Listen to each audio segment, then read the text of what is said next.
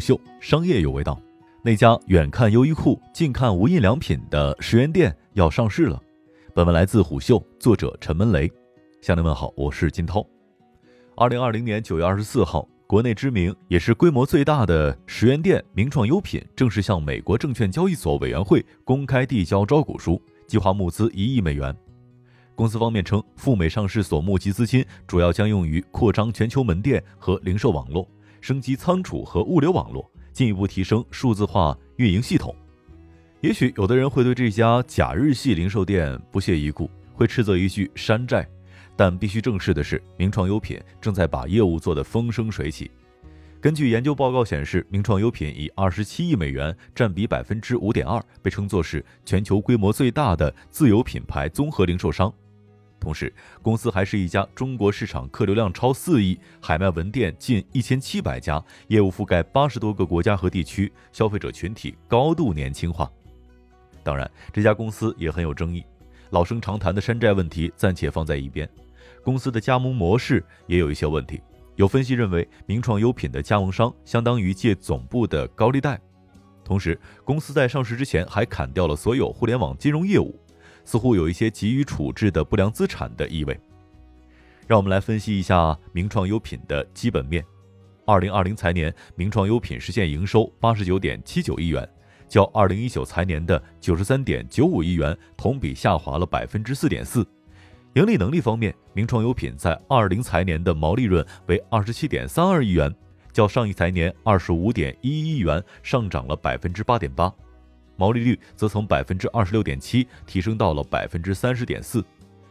公司在同期的国际财务报告准则亏损同比下降百分之十一点六，为二点六亿元，调整之后净利润则为九点七八亿元，同比增长百分之十一点六。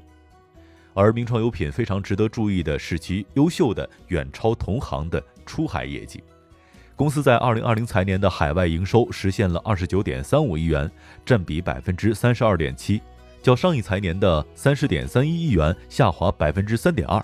这一数据对于一家从事线下零售的中国品牌而言十分的惊人，远超行业的平均水平。实际上，你甚至很难再找到一个海外营收哪怕接近这一数字的品牌。目前，公司的海外市场集中在美洲与亚洲，两者共同在二零财年贡献了二十六点四九亿元的营收。经过研究，就会发现，支撑名创优品海外营收的是其惊人的海外门店数量。在二零财年期间，名创优品的门店总数从二零一九年的三千七百二十五家增长到了二零二零年的四千两百二十二家，净增四百九十七家。但实际上，这一增长几乎全部来自于前两个季度。由于疫情的影响，导致公司的开店速度在二零二零年的 Q 一与 Q 二骤停，六个月较去年的年底仅增加了十一家门店，显然被极大的影响了公司的扩张节奏。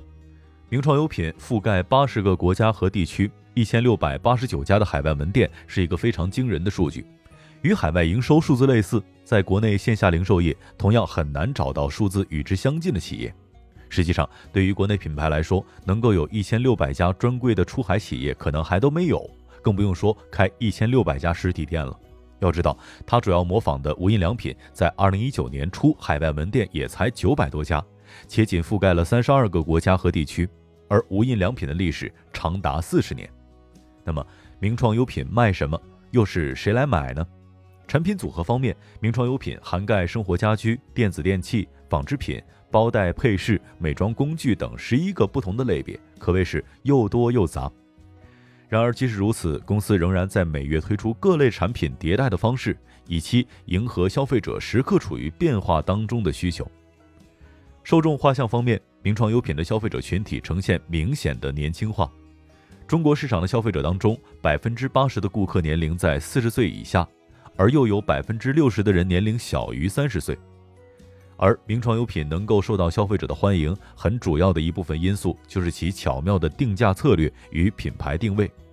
在漫威电影《蜘蛛侠：返校记》当中，钢铁侠托尼·斯塔克曾经对彼得·帕克说这样的一段话：“别做我做过的事情，也别做我不做的事情，这里面有一个灰色地带可供你发挥。”这句话实际上非常适合用来形容名创优品。通俗点说，名创优品奉行的就是比它便宜的质量没它好，比它质量好的比它贵，这样一个非常简单粗暴却行之有效的逻辑。根据招股书说明披露，名创优品有百分之九十五的商品价格在五十元之下，这可比无印良品要便宜太多了。而且还有一点，在如今疫情导致的全球经济困难面前，一个不可忽视的趋势是，人们的收入在减少，他们寻求更为便宜的商品。这种需求不正是名创优品的领域吗？这样的浪潮不就是名创优品的机会吗？至于名创优品当初为何选择这样的战略？对此，名创优品品牌总监王广勇给出的答案是：在二零一二年到二零一三年的时候，公司创始人到国外去走访，发现国外的品牌背后都有同样的规律：优质、低价。全世界卖的最好的车不是宝马和奔驰，一定是丰田和本田。优衣库为什么卖的那么好呢？其实它的策略有两个，一个是产品品质好，第二是价格低。如果去分析名创优品诞生的契机，应该有以下几点。第一是大家生活水平提高，希望享受更多美好的商品。我们坚定地认为，消费升级是大趋势。对于一些下沉的渠道，产品并不那么精美，但是之前没有覆盖到的很多用户开始买得起、用得起，他的生活品质就在提高。此外，消费者对品质品类的需求的提升，在没有名创优品之前，街边百货店是很低端的。名创优品的出现，完全颠覆了市场对于低价产品的认知。因为名创优品的产品不仅质量不错，而且设计感十足，颜值很高。这是王光勇对于名创优品崛起的思考。显然，从最终结果来看，这话是非常有道理的。